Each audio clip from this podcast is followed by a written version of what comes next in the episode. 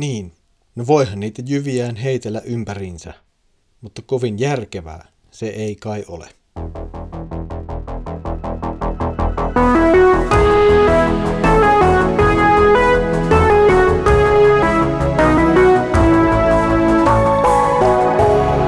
Kirjoitusten pauloissa.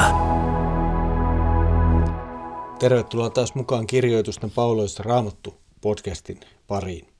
Minä olen Mikko ja katselen teidän kanssanne Junnissa Markuksen evankeliumin jakeita.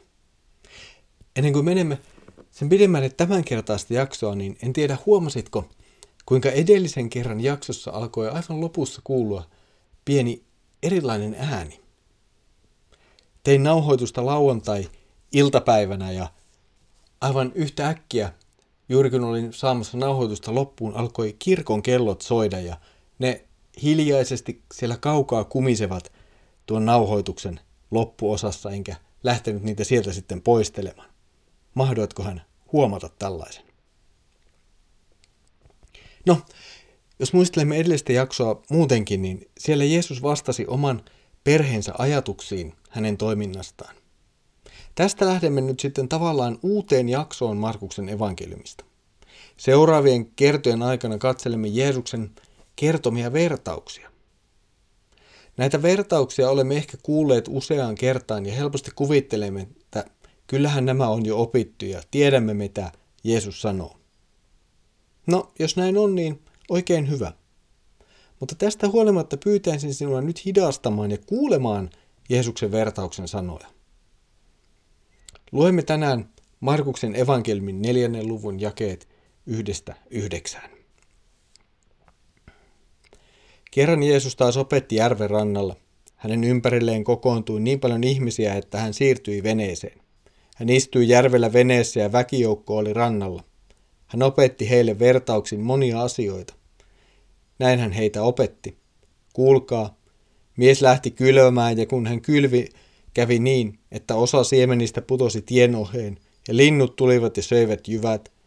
Osa putosi kallioiseen paikkaan, missä jyville ei ollut paljon maata. Ne nousivat kohta oraalle, koska maata ei ollut syvälti, mutta auringon noustua oraat helteessä kuivettuivat, koska niillä ei ollut juurta. Osa taas putosi ohdakkeiden sekaan ja ohdakkeet kasvoivat ja tukahduttivat oraan, eikä siitä saatu satoa. Mutta muut jyvät putosivat hyvään maahan. Ne nousivat oraalle, kasvoivat ja antoivat sadon, mikä kolmekymmentä, mikä kuusikymmentä, mikä sata jyvää. Ja hän sanoi, jolla on korvat, se kuulkoon. Kylveä vertaus on ehkä Jeesuksen kaikkein tunnetuimpia vertauksia. Usein kuitenkin tulemme lukeneeksi sitä omana irrallisena vertauksenaan huomaamatta, että se on liitoksissa siihen, mitä Jeesus on sanonut ja tehnyt juuri edellä. Jeesus puhuu jälleen nyt kuitenkin suurelle joukolle ihmisiä, jotka mitä ilmeisimmin ovat vielä juutalaisia. Jeesuksen vertaus asettaa erityisesti juutalaiset kuulijat vakavan kysymyksen ääneen. Mutta siis minkä kysymyksen ääreen? Vertauksen taustaksi voimme ottaa vanhasta testamentista löytyvän uskon tunnustuksen. Kuule, Israel, Herra on meidän Jumalamme, Herra yksin. Rakasta Herraa Jumalasi koko sydämestäsi, koko sielustasi ja koko voimastasi. Tämä tausta on tärkeä Jeesuksen sanojen oikealle ymmärtämiselle. Katselemme vertausta tarkemmin myöhemmin, kun Jeesus itse selittää sitä opetuslapsilleen, mutta tänään keskitymme siihen, mitä voisimme sanoa tämän vertauksen käyttöjärjestelmäksi. Siis siihen taustaan, josta vertauksen merkitys nousee. Israelin uskontunnustus yhdestä Jumalasta ja hänen rakastamisestaan oli koko lain ydin. Kansalle on kerrottu ja julistettu Jumalan sanaa jo pitkään. Jumalan sanaa piti jopa kantaa mukanaan pienissä kääreissä tai koteloissa kädessä ja otsalla.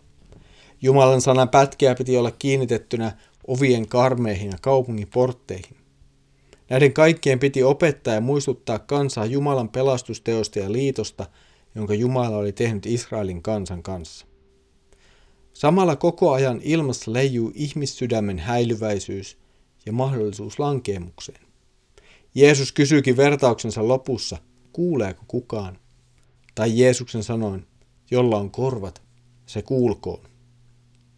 Kysymys ei tietenkään ole siitä, onko ihmisellä fyysisesti korvat vai ei. Kuuleminenkaan ei ole vain fyysistä kuulemista. Se on jotakin syvempää, kuten sitten Jeesuksen omassa tämän vertauksen selityksessä tulemme huomaamaan. Kuulemisen voisi tiivistää uskomiseksi. Se, joka oikeasti kuulee Jeesuksen sanat, myös uskoo häneen. Jeesuksen lopputoteamuksella on myös syvä vanhan testamentin tausta.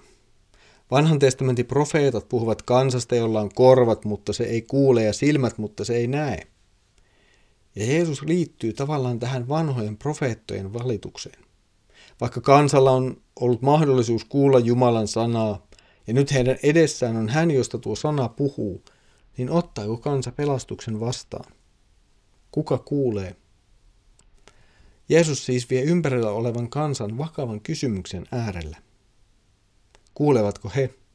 Ottavatko he pelastuksen vastaamaan? Ovatko he kuuroja ja sokeita, jotka eivät suostu siihen, että heidän korvansa ja silmänsä avataan? Jääkö kansa paatuneeksi vai tuleeko se armahdetuksi? Nämä ovat aika kovia kysymyksiä. Eivät edes kovin helppoja opetuslapsille ottaa vastaan, minkä huomaamme seuraavassa jaksossa, kun luemme heidän kysymyksestään Jeesukselle. Jeesus siis haastaa häntä kuulevan joukon ajattelemaan omaa suhdettaan Jumalan sanaan ja Jumalaan itseensä. Hän kysyy juutalaiselta kansalta, että ovatko he olleet uskollisia Jumalalle ja Jumalan tekemälle liitolle. Tähän on kansan vaikea vastata. Kansa ja sen uskollisten johtajien elämä ei heijastele sitä, että he todella kuulisivat Jumalan sanaa. Jeesuksen viimeinen lause on siis oikeastaan tavallaan tuomion lause. Hän, aivan kuten vanhan testamentin profeetat, tuomitsee kansan sen uskottomuudesta Jumalalle, siis Jumalan sanalle ja sen todelliselle kuulemiselle.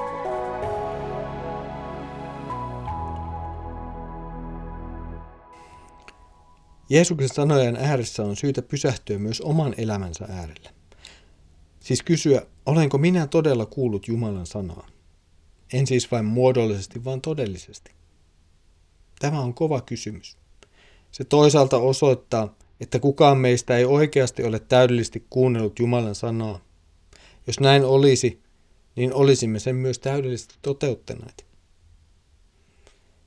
Jeesus ei kuitenkaan halua ajaa näilläkään sanoilla meitä epätoivoon.